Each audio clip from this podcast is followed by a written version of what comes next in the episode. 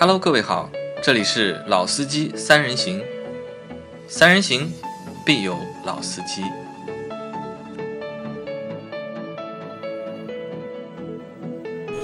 Hello，大家好，欢迎收听《老司机三人行》，我是杨磊。大家好，我是老倪。大家好，我是阿 Q。好，那今天是大年初九啊，其实还在春节的这个假期当中啊。虽然说我们放假是从大年夜放到年初六嘛，应该是对吧？那传统的这个春节一般要到正月十五之后才算结束啊。那所以我们今天的这期节目还是属于就是春节对吧？系列之一啊。那在这里啊，就是还是先给大家就是。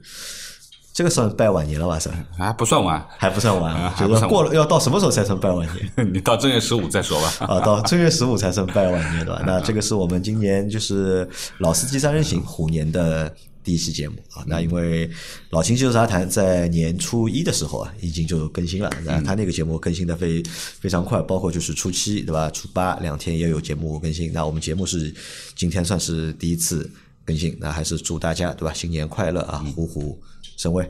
那和大家聊一聊吧，就是我不知道大家在今年的这个春节假期里面，大家都过得怎么样？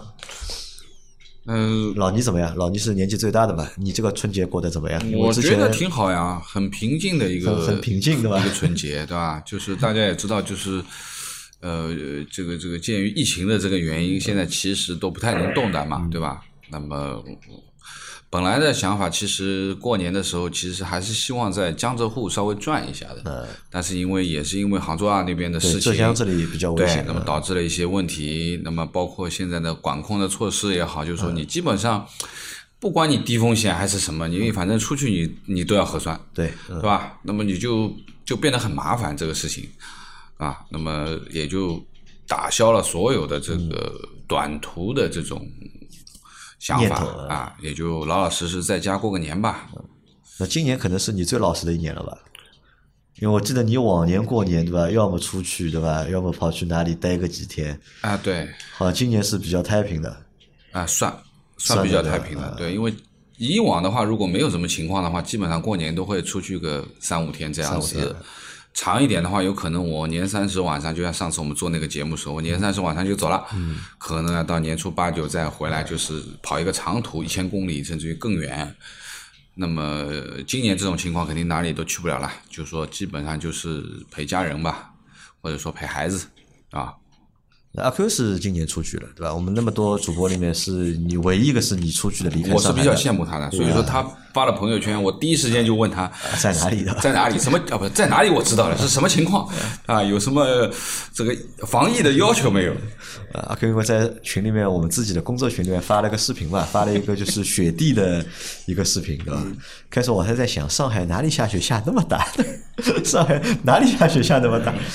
其实这次那个过节的时候也是比较无聊嘛，因为我不是那个新房子在宝山嘛，宝山那边的话其实可是可以放烟花爆竹的，但是呢，那个大年三十晚上吃完年夜饭，然后呢，我就拖着一个朋友，想要不要去对吧，出个省去买点小炮仗回来。然后呢，结结果呢，就是说、那个、找不到的吧不是找找不到，被另外的一个小伙伴给劝退了。他说：“你们想想清楚啊，今年是现在是大年夜，对吧？从你们这边出出去，宝山这边从杨磊家门口出去到浏河，浏河买完炮仗回来，万一被查到，对吧？那就你们在里面过正月十五。”我说那就算算了，然后呢，就是大年夜晚上，反正哪都没去，因为很多寺庙不是都关了嘛，嗯，都不对外开放，那么就今年就比较太平，过了个大年夜。年初一的话，家里面睡了一天，打打游戏，对吧？刷刷等等，结结果妈来了一个六六连跪，好了，然后年初一的时候就想。要不上海烟花不能放对吧？我去外地放吧，对吧？外地总归可以放了吧？其实原计划的话呢是什么呢？是去安吉住一个晚上看看雪，因为那个家里人不是那个尾骨骨折还没好嘛，然后的话呢也不会考虑好，就纯粹去想去看看雪而已。然后的话呢，正好家里的猫呢也很久没出去过，对吧？带它出去适应适应新的环境。因为我家那个猫呢有社交牛逼症的，就别的猫呢基本上我家里不是有很多只猫嘛，别的猫出门都他妈的要把它给杀了一样，就杀猪般的嚎叫。然后但这一只猫呢就整天要往外面面跑。包括今天我来录节目的话，他也想跟我一起来，然后我想想想了一想，算了，还还还是太烦了。然后的话呢，那么我要找一家可以带宠物的酒店。那这个是原计划是在安吉住一天，然后的话呢，基本上在外面玩个三四天，然后玩好之后的话呢，想去安徽的那个皖南川藏线，在那个安徽的宣城和那个叫什么寺的，呃，什么市我忘了，因为之前开摩托车去去过一次，本人想走这么一圈，走到宣城，然后再往回开的，这结结果呢，年初二我出门的那一刻才知道，安吉在一八年已经全线。禁止燃放烟花爆竹，安吉也不能放烟花爆竹。结果就是到了安吉，我说哪里有买炮竹吧？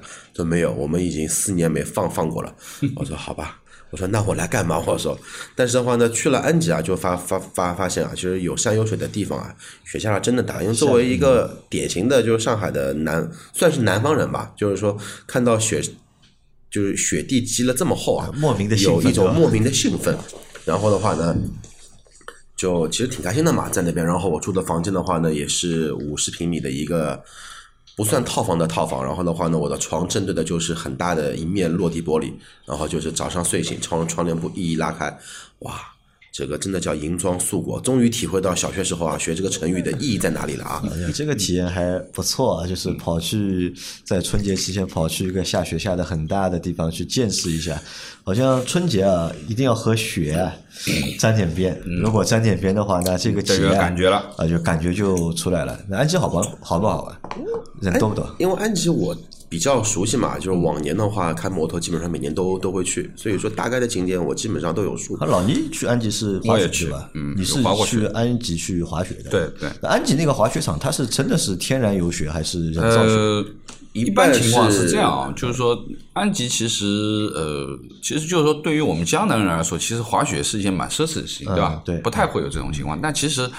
离我们不远，安吉的这个它上面有个天荒坪水库嘛，嗯，上面那个滑雪场其实每年都会有雪的。嗯，也就是说，呃，如果我们在上海冬天啊，这个气温接近于零度的这个时候，如果上海是下雪或者下雨夹雪，那里就下，那那边就是下雪。嗯，啊，基本上是这个逻辑。那么因为它比较高，海拔也比较高，又在山顶上，上面有个水库，它水汽本身就比较大一点。那么基本上冷空气一来，或者说雨水下，基本上就是雪。那么，如果实在是比较天气晴好的话呢，它有人工造雪机，造雪机啊，所以说它也能造雪。所以呢，那个滑雪场呢，因为我是呃去过去过一次的，有一年在在就在那个度假村大概待了有三四天，就天天滑，然后基本上两天以后你就动不了了，就这个完全这两条腿酸的不行了，酸啊酸，因为你一玩就是好几个小时嘛。那么，呃，应该说也是蛮有意思的一个体验，特别是带孩子去的话，啊，因为南方孩子其实很少能见到雪嘛，那么应该说是蛮好的一个体验。那么还有温泉，它上面还有一个温泉，啊，还可以洗洗澡啊。虽然那个是假假假温泉，不管了，反正是户外的就行了，对吧？那么你能看到雪，看到冰啊。哎，那个温泉是不是像日本电影里面的那种温泉？呃，没那么高级啊，对吧？没那么高级，但是呢，呃，还还有点意思，还有点意思，对吧？那么应该说户外的，对吧？有户外的。那么其实像这个季节，如果说喜欢泡温泉的话，倒就没就没必要去往安吉跑，就去哪里啊？去那个常常州，去那个那里的话，天天天目湖，天目湖那里的话，有一个温泉，然后湖州也有，湖州。相对来说啊，就是说没有那边来说实话，在这边的温泉基本上都不太正宗，都假的，啊，基本上不太正宗，啊，都不太正宗。但是呃，我觉得就是也是一种体验吧，因为说实话，天冷嘛，对吧？那么本身我我一直认为就是，其实我的这个比如说旅游的这个逻辑是这样，就冬天的时候我就要去冷的地方，就是要去体验那种冬天的这种冷。冬天你反而要去冷。哎，我我倒是比较喜欢去冷，我基本上每年。呃，之前如果说没有疫情的话，我基本上都会往北方走啊，去山西过年。那你就觉得这种北方的年味儿啊，就很有意思，很有意思的。那么包括去北京过年啊，往南方跑的真的不多啊，那就还嫌上海还不够冷，对吧？那是不是到夏天了，对吧？还要往热的地方跑？也无所谓啊，我觉得，对吧？那么就说呢，像阿 Q 这次的这个短途，其实说实话，我也蛮羡慕的，因为。在我印象当中，出去要要核酸，所以说呢，我就不敢动。嗯，不敢动，因为其实我们本来是约了是除夕晚上本来要去那个嘛，去湖州，大家一起去烧香的嘛，对吧？但是就是害怕就是要核酸啊，或者带薪啊对，怕过去了下不下去，或者那你去完之后那不回不回来？那其实这个就是提前做功课嘛，因为去之前的话，我打了一圈酒店的电话，我跟他说讲清楚，我从上海来，上海的话目前是带薪的，我能我能来嘛，然后我来我回得去嘛，然后其实的话，因为各地的话对于防疫的要求不太一样其实还是有区别的，然后相对来说。你的就是说城市带薪，并不代表你的区域带薪。然后的话，只要过去签一份那个，就是说，呃，类似于像承诺书的东西，就是说，包括他会看你的行程码，会看你的那个健康码。因为现在的话，其实大数据定位很很很精确嘛，特别是在上海，你哪怕说你隔了一个小区，另外一个小小区你是中风险地区，你的码就是黄码，你隔一堵墙你就是绿码。所以说这个还是怎么说呢？还是有规矩可循的嘛你是。没有做那个核酸，没有做核酸，呃，如果让你做核酸，你还去不去？做呃，其实我原计划不是去湖州的，我本身去哪里？我本身是去南澳岛，南澳岛，啊因为机票什么都看好了嘛，然后本身是准备是两种，要么就开车去南澳岛，准备直接干过去一千四百公里路，一天搞定。然后的话呢，后来想了一想，南澳岛的话要经过浙江，要经过福建，要经过广东，那等于说的话呢，我要经过三个区域，那我的风险会更大一些。想了半半天啊，算了，还是近近一点吧。然后之后的话是备选是到安吉去安吉，可能是上次那个我们那个未来 换电之旅对吧？嗯，还没过瘾对吧？还要再、再来一次。哎，那我想问啊，就是在下雪天嘛，因为安吉下雪嘛，嗯那你因为其实上海下雪比较少嘛，嗯，开车的话下雪开车情况怎么样？我其实挺兴奋的。挺兴奋的呃，因为就是说我看到这种就是说路面，比如说情况不是很好那种暴雨啊、暴雪啊，其实我是打心底里啊就比较兴奋，因为我想驾驭它。啊驾驭它。然后的话呢，所以说我基本上跑山路的话呢，全程都是把 ESP 全部给关掉，啊还有车 ESP 还雷达关掉。关关掉，因为 ESP 你你不关的话，基本上。呃，不停的在工作，可能。就不停的它在顿嘛，对，对。不停的它在静止加速、静止加速，就这么一个情况。所以说，一般的话都是把 ESP 给关掉，包括的话到了山区里面，因为雪比较大，正常的那个自动刹车的那个雷达基本上也是不能用的，所以说还是比较有意思的。但是的话呢，有意思的前提条件是一对自己的车辆，呃，车感要熟悉要熟悉对自己的技术，对，第二对自己的技术的话呢，有一个客观真实的了解，不是那一种盲目自大的那种理解。第三的话呢，还是要稍微慢一点，因为我去的那一天其实下午到的。安吉的，就是我是在那个浙北大峡谷那边的一个新开的一个那个度假村里面嘛，然后的话呢，去的过程中呢，基本上路上的雪都已经开始化了，然后的话呢，山腰的那一些雪那一些那个叫竹子嘛，竹竹林的雪都化了。但是到下午的话呢，安吉的话开始下暴雪，甚至于说我这辈子第一次看看到，哇，蓝色暴雪预警啊，我好开心啊！蓝色暴雪预警，很兴奋。然后等到晚上我们再出去的时候，然后就发现一件事事情，因为随着雪越来越大，就是说路面上的，其实的话，如果地面温度高的话，它路面上的雪先会先化掉，但是一旦说雪量过大的话，它会开始有一层浮雪。那一旦说有浮雪开始有的话，你会发现方向盘明显开始变轻了。那这个时候的话呢，你就要降低你的车车速。在那一段路的话呢，我从哪里啊？我反正从一个山区到另外一个山山区，路上就看到三起不知道四四起车祸，要么就是撞屁股，要么就掉沟里了，都是什么呢？都都都滑出去的对吧都是刹不住啊。就是感觉自己是藤原拓拓拓海，实际实际是藤原马桶。马桶，对我对对于就是说雪地的驾驶啊，其实说实话，南方的我们的用户而言，其实应该是完全没有感觉没有感觉的，因为说实话，就是说你在雨天驾车，对吧？大雨天啊驾车和在下雪天驾车，或者说是在雪停了以后上了冻以后驾车，那又是另外一种感觉。那么这个呢，其实在还是雪上要说回开和在冰上开还是还不一样，还不一样。哪个最难？应该是在冰上在开冰上会更难，对，因为呃，我因为在北方，部队也在北方嘛，就是所以说呢，在北方其实还是有有过几年的这样的这个经历经历，包括我们那个时候有些部队，比如说有一些连队都是在山区，那么你要去山区的时候，其实。特别是我在北京的时候，我有一次印象比较深刻的就是和我一个战友去看他的一个弟弟，他是在山区的这个呃工程兵这边。那么呃，我们其实北京的时候已经都已经是大太阳天，路面都没有雪了啊，然后所有的雪路都已经化了，基本上，因为这差不多已经有一周的时间嘛，之前下雪的。但是我们进了山区以后，特别是背阴的地方，就是说有些地方是背阴的，太阳晒不到，它就一直积在那里，对吧？那么所以说呢，这种其实更更吓人，就是说你。如果你在下雪的时候，你可能还想可以说，哎，我要降低速度，对吧？我要稍微慢一点，我要离对方这个这个前车稍微距离远一点。但是如果你没有这个概念的话，五天之前的事情嘛，你没有这个概念，你突然之间其实也是比较也是比较危险的。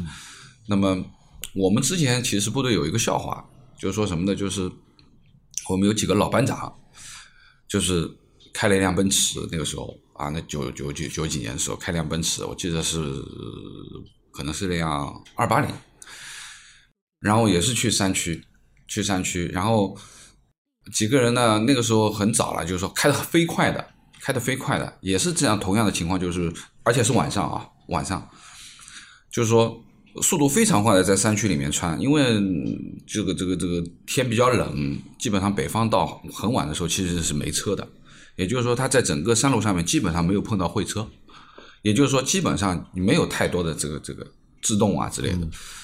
那么结果呢？他们开到半山腰的时候，几个家伙要上厕所啊，然后下来了以后门一拉，出来四个人拉门嘛，四边一拉，四个人全部摔掉，全部就摔跤了，下来就直接滑了一跤，其实是路上都是冰，然后一下就醒了，你知道吗？就是你原来其实你根本就不感觉这些东西、啊，那个那个时候车还没有像现在这样啊那么好的电子稳定系统定系统了，对不对？那九几年的时候，九九九一九二年的时候，所以呢，呃，这种下雪天或者说是这个结冰路面的这个驾驶，真的是需要有一些经验的啊，需要有一些经验的，或者说你完全没有驾驭过，那你就老老实实的一个字慢。那像其实我们现在在南方地区，我们用那个轮胎啊，一般都是那个全季胎，对吧？大多用的都是全季夏季胎，对吧？那这个轮胎啊，跑去下雪的地方，到底行不行？呃，我觉得南方的这点雪问题不会很大。我觉得啊，真的也没什么大用，不管是全季胎还是夏季胎都没什么用，都没用啊。因为就很典型的就是什么呢？因为安吉的话，如果去天荒坪水库的那一条路的话，其实就一条嘛蛮陡的。然后的话呢，那个陡先不去说说它，因为如果大雪情况下的话呢，你在快到山顶半山腰那个地方的话，其实会有一段的是连续山洞。对，就是有一个掉头弯，我记得。呃，山洞的话是这样，就是说它并它并不是说就是说一个山洞很长，它是分开来几个山山山洞，那会有这么一个情况。如果说你车速或者说跟前车控制了不好的话，你进隧道的话，路面是湿的那个路面，但你出了隧道，那个路面的话就会有一层浮冰在。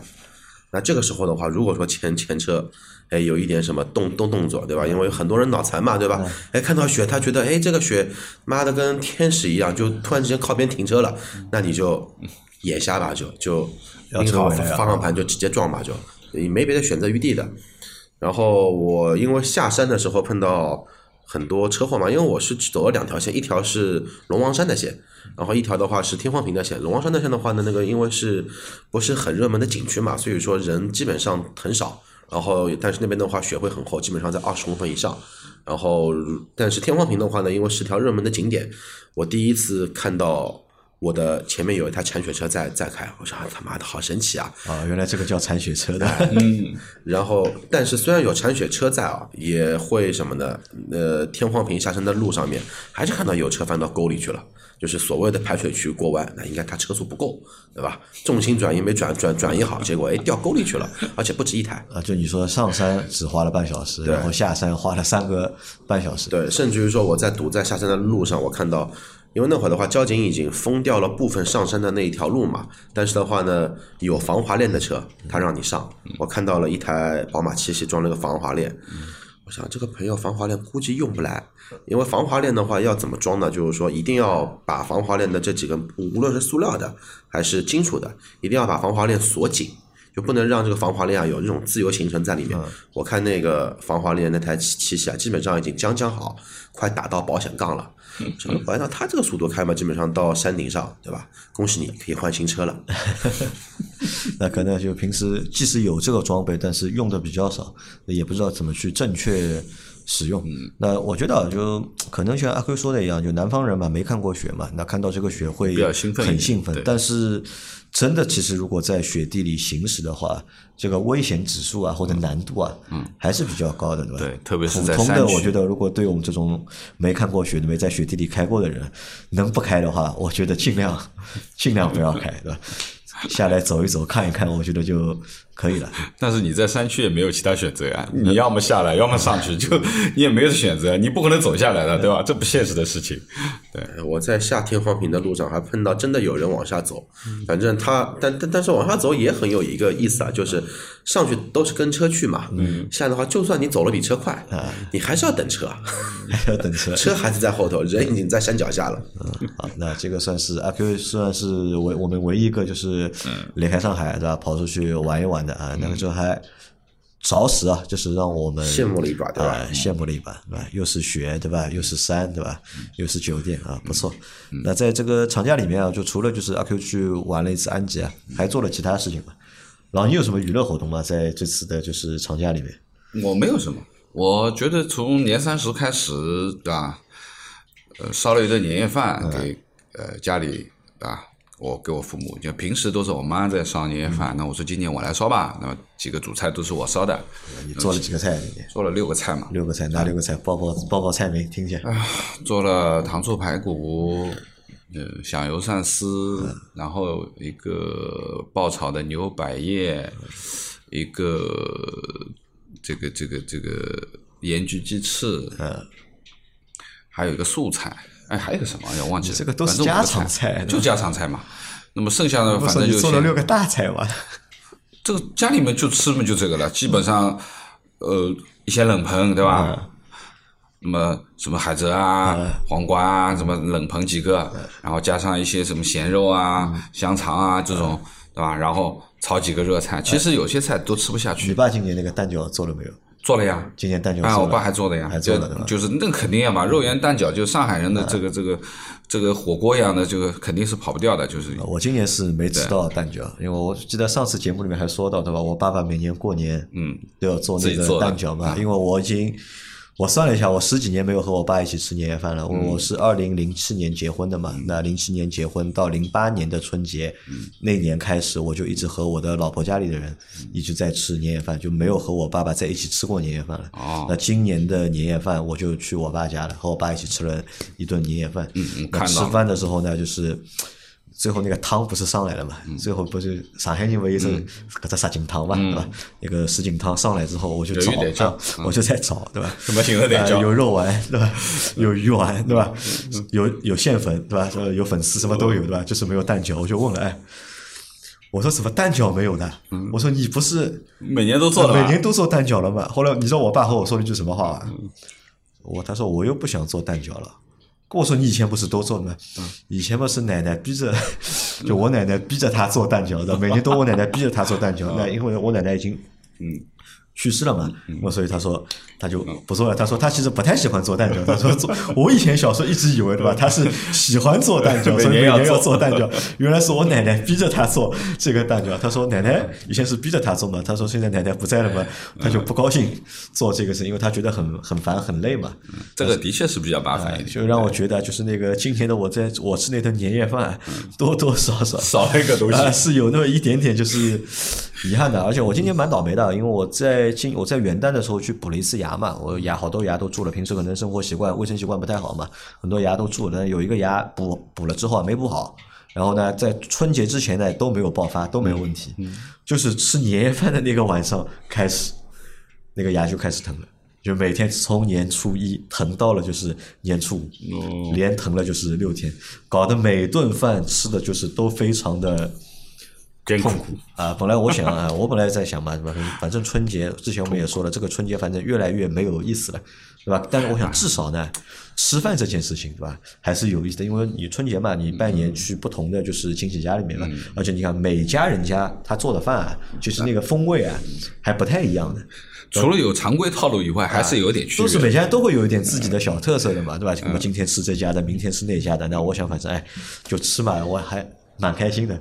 但是我发现今年好像我们家亲戚啊，我们家的亲戚就可能年纪都大了，首先厨艺的吧，都都下降了，一是厨艺下降了，二呢就是都懒了，对吧？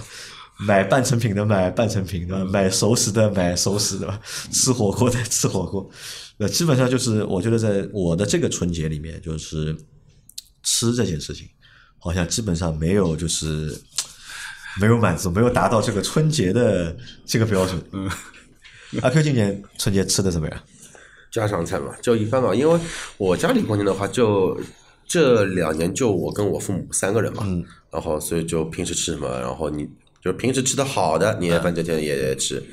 春节的话还做什么事啊？看看电影嘛。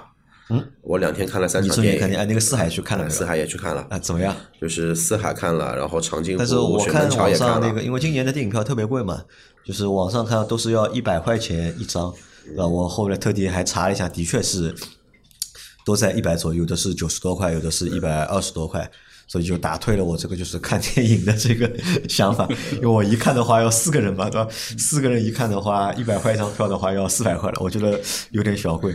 然后我两天开了三场电影，然后四海、长津湖、水门桥，还有那个叫《这个杀手不太冷》，嗯，静冷静啊啊，不不太冷静，三部片子都都看了。那四海怎么样？到底？反正总结一下就是，反正对吧？这个先排开这个这个这个这个跟爱国不爱国没关系啊，反正三个片子都是有一些很明显的槽点。就四海的槽点的话，那可能会更加厉害一些。因为四海的话，我们知道是说摩托车的嘛，到底是不是说摩托车的？呃，其实跟摩托车有关系，但是摩托车但是关系不大，对吧？呃，不不大，因为怎么说呢？就是说这点，就是说，虽然我是韩寒的粉丝啊，呃，也可以分享一下我的一个看看法，就是说，好多的摩友也好，好多的喜欢摩托的爱好者也也好，他的期望值什么？他的期望值是他的心里的出发点是想让韩寒来弘扬机车的或者说摩托车的正能量的文化。但是的话呢，去看了之后才发现，哎，四海里面的这个人物设定，他们是在一个偏远的一个小渔村，这就是我想去的那一个南澳岛嘛。然后岛上的一个小渔村，然后那边的话，因为离。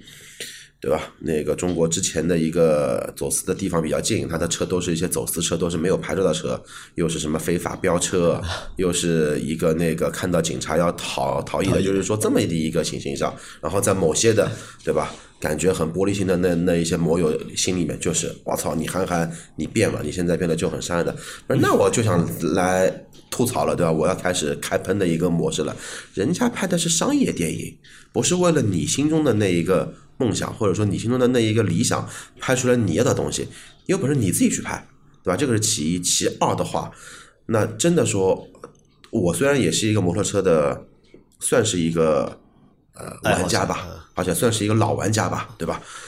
那么我平心而论啊，你在马路上开摩托，无论你排量大小，你喜欢摩托的原因在哪里？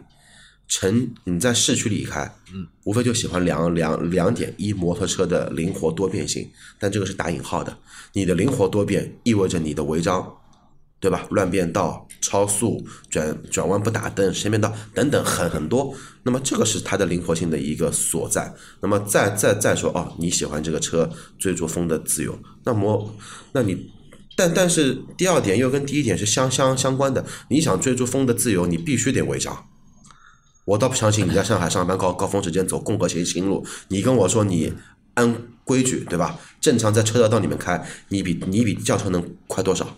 因为我没看那个电影啊，但我看了很多关于这部电影的评论啊，好像就是好评不多，对吧？很多都是恶评。嗯，那我因为之前了解这部电影，只是知道啊它是一个以摩托车为主题的，对吧？那这个东西，你说这个机机车文化也好，对吧？骑士文化也好，因为在中国啊，我觉得这个文化其实比较小众，对相对比较小众，还没？形成一个所谓的骑士文化，因为刚刚只是说了，就当是说时是只是想，这个电影如果他放了之后，他做了这个电影之后，是不是能够激起这个就是机车文化，让它再就是红一波，或者是再热一波？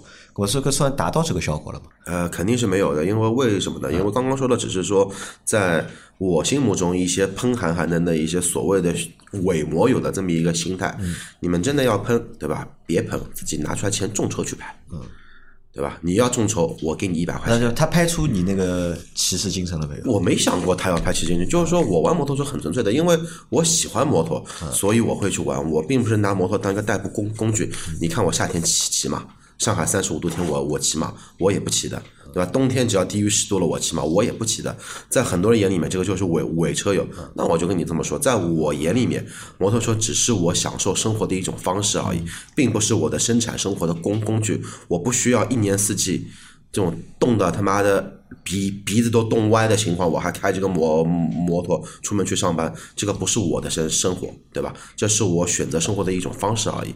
那么再说片子的本身啊，刚刚吐槽完了，那么这个要来吐槽第二部，片子本身呢，确实这个槽点太多了，好看不好看了？嗯，不好看。不好看啊！不好不好看的原因在哪哪里啊？就是说，首先演员的演技确实有一些拉垮，就女主的演技有些拉垮。因为我也听我老婆说，那个女主的背景，嗯，这个好像还有很多的灰色的故事在里头，很多负面的新闻啊但是这个我不评价，因为我也不知道，对吧？那么，但但是从剧本来来说，这一部电影从头到尾就是一个没有任何对吧？所谓的抖音抖音不是很流行说底层逻辑嘛，完全没有底层逻辑跟顶层逻辑的东西。所以他的人物设定是一个渔村的小小伙子认识了一个渔村的小女孩，两两个人对上眼了。但是呢，渔渔村的小伙子他啊，小姑娘她哥又是一个什么呢？又是一个网贷的受害者。就是现在的不是有很多网络裸贷嘛，这种受害者，然后因为一次意外去世了，然后呢，那个也让女孩子跟她的男朋友来偿还这一个债务，他们呢要逃债，逃到了广广州去躲债，结果呢，然后因为小伙子呢有一技之长，他飙车嘛，车技比较好，哎，突然之间被一个杂技团的，就是我们那个上海不是有那个。伊布拉那个时空之旅的那个球里面看摩啊是啊摩托嘛，被特技表演的车队给看中了，哎，结果呢，他就去开特技了。女女孩子呢，因为她没有一技之之长，她呢，结果呢，在好了，打住，不不不想听了。我觉得这个故事哎这个就比较无聊，没什么对太太多的意思。反反正到最后就是一个半小时的电电电那，水水门桥好看吗？主角有四个，死了三个。水门桥好看不好看？水门桥你之前的长津湖有没有看过？看了，那这个这次的这个长津湖的水门桥，你觉得好看吗？我觉得逻辑上就是说，先排开排除我是一个爱国的人啊对吧？以下的观点仅限于我对这部影片的看法而已，跟爱国不爱国没没没关系。我觉得这一个片子也是底层逻辑有问题的，就是场面很宏大啊，是现实更更残酷，对吧？牺牲的很壮烈，换来我们的和和平的世界很不容易。但是这个剧其实拍了有很多逻辑上的啊，一些问题在比的话，你这是长津湖好看，还是这个长津湖水门桥好看？长津湖来的会更加的有什么呢？有那种热血的感觉。那个热血的话呢，是指什么呢？是指就是说能够更加理解当年一批老革命在这么的艰苦的环境下赢赢把这个仗仗给打赢了。但是水门桥的话呢，更多的就是飞机大炮，啊，飞机大炮场面对，就差导弹了。啊，就就差导啊，那那个杀手不太冷静的，好杀手看不好看？杀搞笑吧手不太冷，我觉得这个可能我自捧一下，我觉得这个笑点太低了。笑点太低。对，啊这个笑点低到就就说句不好听的，就有点像什么呢？村门口两块钱看的二人转，啊，就这种 太笑点，了，对吧？就笑点有点低，然后有一些那个剧情的反转就设计了 太刻意了，太硬了，对啊吧？太硬了，这个不够柔。所以说这三部电影我看下来呢，基本上就就是觉得。哎他妈的，还好家里面现在就两个人，如果是像杨丽像四个人的话，亏大了亏大了亏大了。你想，一张电影票一百，对吧？一场电影四百，要看三遍，就是一千二没了。妈，看这三部烂烂片，看了有意义吗？呃，那你看啊，阿 Q，你看在今年春节的吧？外地也去了，对吧？雪也玩了，电影也看了，贺岁片也看啊，了，除了就是没有放到鞭炮，对吧？嗯其他他都做了，还蛮幸福。老倪应该没看电影吧？因为你儿子还小嘛，应该没有看电影的兴趣不大。没有没有，现在老倪基本上很久没有看电影，老倪今年的那个春节联欢晚会看了没有？我基本没怎么看，没怎么看基本没怎么看，因为烧菜慢慢烧嘛，因为吃饭吃的时间比较长，不是说吃完了坐下来看，而是边吃边看，边吃边看，然后呢再喝喝茶、聊聊天。基本上春节晚会我基本上是没看的，我只是耳朵听到一点，啊，当然反响都不太好啊，反响不好哎嘛，啊，呃我不知道反响好不好，因为我今年倒是从头看到底，嗯。因为我那个吃饭吃的比较快嘛，我七点半就在我家我爸家饭就吃好了，我和我爸说我回家了，我要看春晚去了，到家八点多就开始看春，从就是八点多看到了就是十二点多，嗯我倒是觉得今年的春晚还蛮好看的。因为我觉得好看的点在哪里啊？就今年的春晚，我觉得特别的复古。因为可能好多年没有看春晚，之前看春晚也是陆陆续续看看片段嘛。那今年的春晚呢，有一种就是我小时候看春晚的感觉。那比如说我那是你好多年没看啊，了，对啊。而且今年春晚的这个形式，我看介绍的话，的确也是没有做太多的创新，因为之前的春晚都是一直在想办法去做一些创新嘛。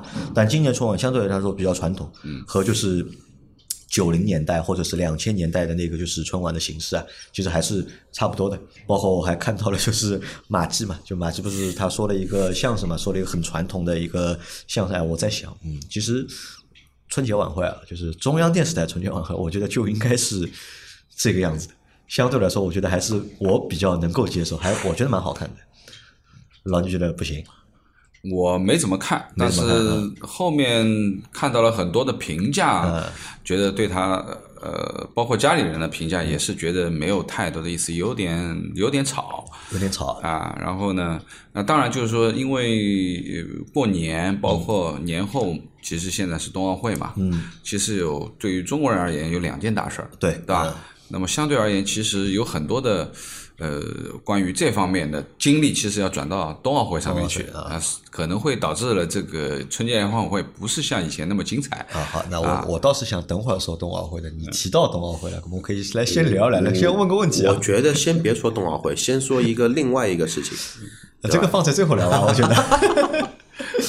我我我觉得对于春节联欢晚会而言，其实呃今年我没看，对吧？因为反响不太好，我也没有去回看，反而我倒是去稍微过了几个其他卫视卫视的啊，稍微看了一点点片段。那有几个小品还是挺好玩的，包括辽宁卫视也好，天津卫视也好。其实就是说，从综艺从这个这个小品这一面，应该是北方会比较嗯对比较比较好一点，对吧？南方可能是综艺类的东西，比如说湖南卫视也好，可能就综艺节目上面比较好。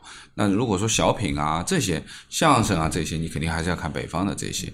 那我觉得呃有些地方它还是值得一看。但你看，其实我们在看这些春节晚会的过程当中，不管是看央视的还是看其他卫视的过程当中啊，其实好像我发现大多数的观众啊，还是会对就是语言类的节目更偏好一点，那？其实就是想看看就是小品、相声，反而你这种唱歌、跳舞啊，兴趣不是特别大。呃，我我怎么样去理解？因为我觉得这个唱歌也好，呃或者跳舞也好，其实这个辉煌的年代已经过去了，过去了啊啊，这些非常厉害的角色已经也唱不动，也跳不动了。那么在我的这个年龄段里面，我觉得没有什么。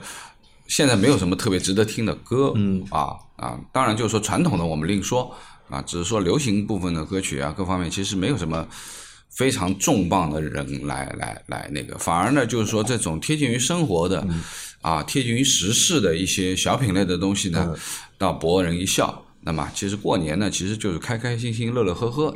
那我觉得这个还比较符合我们本身过年的这个这个啊这个节奏。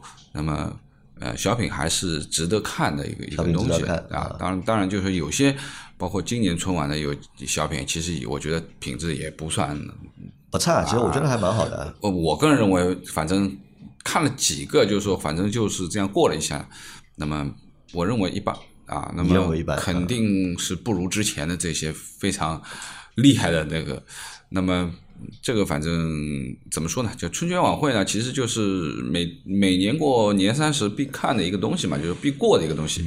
你你听也算对吧？那么，嗯、反正今年的嗯没有往年好像来的那么那么感觉更深刻，是吧？啊，那再说一个眼门前的事啊，最近是冬奥会吧？然后我想问一下老倪啊，你看不看冬奥会的这种各种各样的比赛项目？看了一点你是看的啊，看了一点。你看了哪些？我看了一些短道速滑啊，然后包括这个滑雪也看了一点点。这个看你是刻意去看的呢，还是正好看到了就看一下？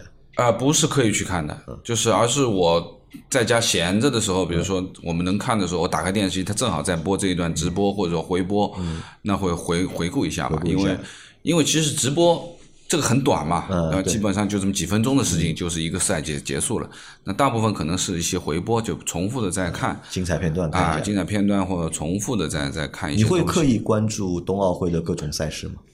我觉得我不太会刻意关注。不太会刻意关注啊，对，因为说实话，对于奥运会而言，其实我觉得就是说，可能中国人比较强的还是夏季奥运会。夏季奥运会啊，冬季奥运会其实说实话，本身这个就不太强，啊，不太强。当然说今年有点有点感觉啊，有点感觉拿得还不少对，因为以往冬奥会其实基本上都是欧洲国家，比如说就挪威也好啊，法国也好啊，对吧？就是说一些欧洲国家，因为本身滑雪也好，这个其实是欧洲人的专属啊。就是我们说，你买一辆车，那很多欧洲人在买车的时候要考考虑中间这个四六能不能分翻下去，就是因为要把雪橇放进去，对不对？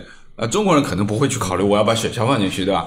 那所以呢，我觉得这个其实是与生俱来的，就是说，或者说是本身的这个环境所造就的。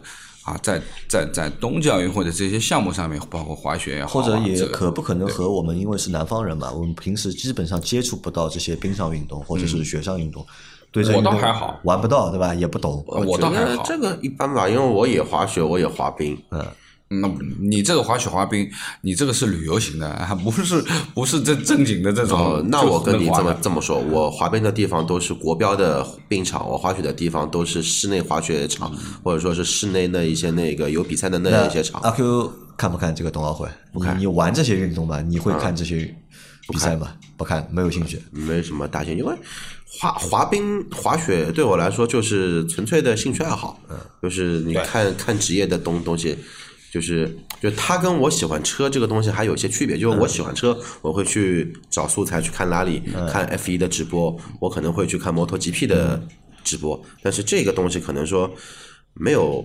就是对于这个东西来说，没有那么的热爱吧，有热爱的度不一样而已。但是也不能说我们接触不到这个，所以对这东西没兴趣。那你要这么想，这我因为我这一届反正春晚我从来不看的，对吧？然后那个冬奥的话呢，然后我是抖音刷刷到有人在说，那我就看两眼。然后有一个国家的某一个项目的队员，他们那个国家一年四季都没雪的，拿了一个冬奥会的冠军，牛牛逼吧？啊，我就看了一个集锦，对吧？一个黑人，对滑雪中不停的在摔倒，我我在想，这个真的是难为他了。他那个国家肯定是没下雪雪的。啊，那冬奥会也说了，那再说一个事情啊，再说一个，在今年的这个春节长假里面啊，就我觉得还蛮。也算一件大事吧，也蛮轰动的一个事情，而且算是一个就是系列事件啊。就初三晚上，对吧？年初三晚上，那个十二强那个预选赛嘛，对吧？中国队对吧？三比一，我老婆那啊天还问我越南，她说：“你不是晚上要看球吗？”我说：“大过年的添堵啊，不看不看不看不看不看。”大过年天，然后还好没看，我老婆看到晚上肯定睡不着了。就你们都没看这个比赛，没看。老倪知道我中国队很久不看了你很久不看了，我已经很久是很久不看了。呃，阿 Q 是知道这个比赛，知道时间，但但是你不想看，我我不想看，因为我不想看的原因是什么？就你在比之前你就知道中国队会输吗？还是怎么样？我心里面有预感，就是我应该再去买个彩票赌赌他们输。啊，你就有预感，就中国队会输，对吧？啊，那其实我在看这个比赛之前啊，说实话，嗯，我开始还蛮期待的，我还蛮期待这场比赛的，因为为什么？其实中国队小组出线已经结束了嘛，无望了嘛，对吧？那剩下还有两场比赛，那我觉得理论上，对吧？那他们应该会就是相对认真的对待这个比赛，那而且呢，对手呢又是谁呢？又是越南。那越南呢，你说强吧？其实我觉得越南也不强。那如果真的让中国队和日本队踢，对吧？那就是被别人摁在地上摩擦，对吧？反复摩擦，那这个比赛看的也没有意思。那越南队对吧？和中国队，我觉得水平是旗鼓相当的。那么大家各有特色，哎，那这场比赛应该是一场相对来说比较精彩的比赛。那你看在家里对吧？初三晚上在家里看个足球比赛，我觉得应该是一件。蛮好的事情，或者是蛮舒服的事情，嗯啊，但是没想到，对吧？那么没想到就是那个结果也好，那个过程也好，对吧？都蛮糟糕的。那么蛮糟糕的，我我后来也想啊，那么输了嘛，怎么会怎么糟那也就输了嘛。其实我觉得输了也就输了，对吧？因为有这个就是心理的建设，而且那个就是当时就是我看了啊，我还特地看了一下赔率啊，赔率的话就是 中国队是就是庄家是看好中国队的，嗯。庄家是看好中国队，我在想，哎，怎么这个庄家眼眼瞎了嘛？怎么看好看好中国队？啊，那我在想，那结束了之后，呃就看到网上有各种各样的骂嘛，有各种各样的骂。那骂了之后，我那那个时候还我这么想的，我觉得呢，这些骂中国队的人啊，不管是媒体也好，用户也好，球迷也好，那我觉得呢，有一点点过于就是偏激了，或者是过于认真了。对吧？可能是什么呢？可能是没有认清自己，对吧？对没有认清就是中国队的一个实力，你到底是什么实力，或者没有认清中国足球的就是实质到底是什么？你可能就是一个三分的水平，对吧？你去和五分的选手、和六分的选手、和七分的选手你去对抗，那结果只有一个嘛，对吧？不可能有那种奇迹出现的，对吧？好，那。甚至在那几天里面，从初初三对吧，到初四对吧，那几天里面，呃，我已经认定了对吧，我已经认定了啊，中国足球对吧，嗯，永世不得超生，嗯，对吧，或者是永远就是爬不起来。但是对吧？但是对吧？同期对吧？还有那个女足亚洲杯的比赛在印度对吧？正在进行当中对吧？因为而且我是没有关注这个比赛，说实话我没有关注这个比赛，因为在之前的去年的那个。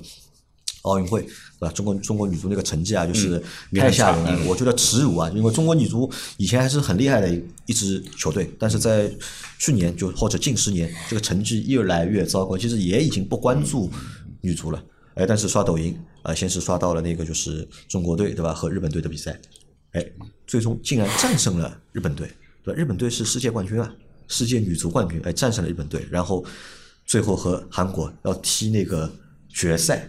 对吧？我记得应该是初五晚上，还是好像是初五晚上，初六初六，初六初六初六晚上和那个韩国的那个决赛。那决赛的时候，我正好带着我家里的小朋友和我朋友的小朋友，我们在外面玩嘛。那小朋友在玩，我就坐在边上拿着个手机在看那个足球。他们问我你看什么？我说我看看球。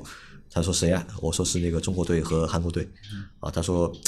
难，就他们都我同学啊，有他们都觉得比较难，说不要不要看了，咱们聊天啊。我说看一会儿看一会儿，但是没过多久，那中国队上半场就啊二比零就落后了嘛，零比二落后落后之后呢，啊我说好吧，我们聊天吧。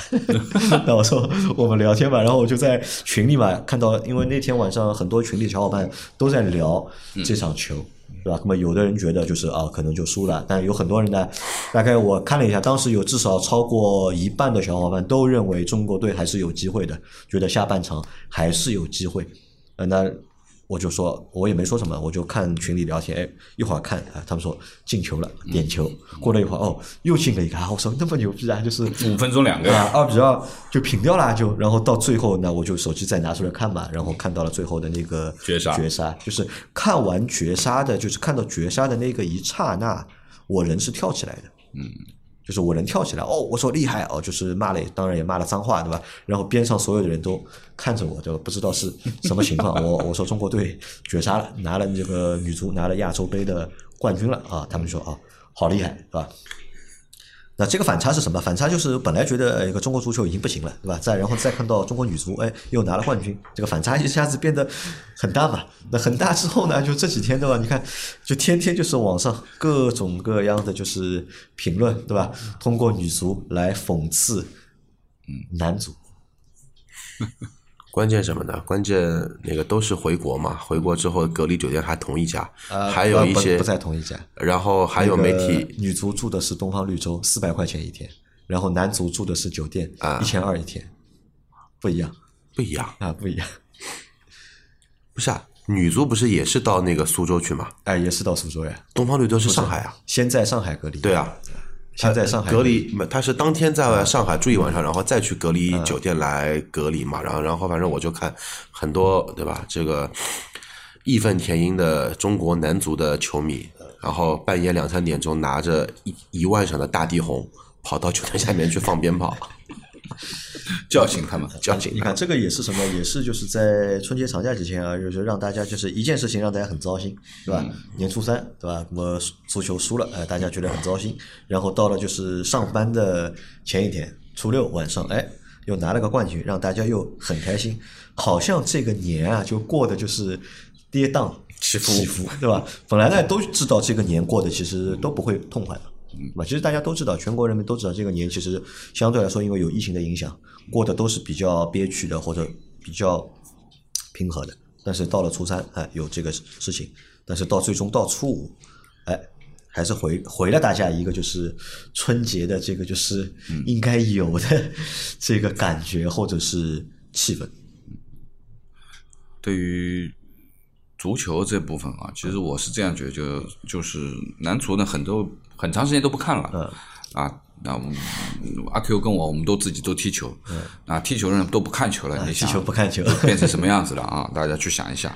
那对于女足而言，我觉得就是说，其实女足我们原来就蛮厉害，对吧？一直是很厉害。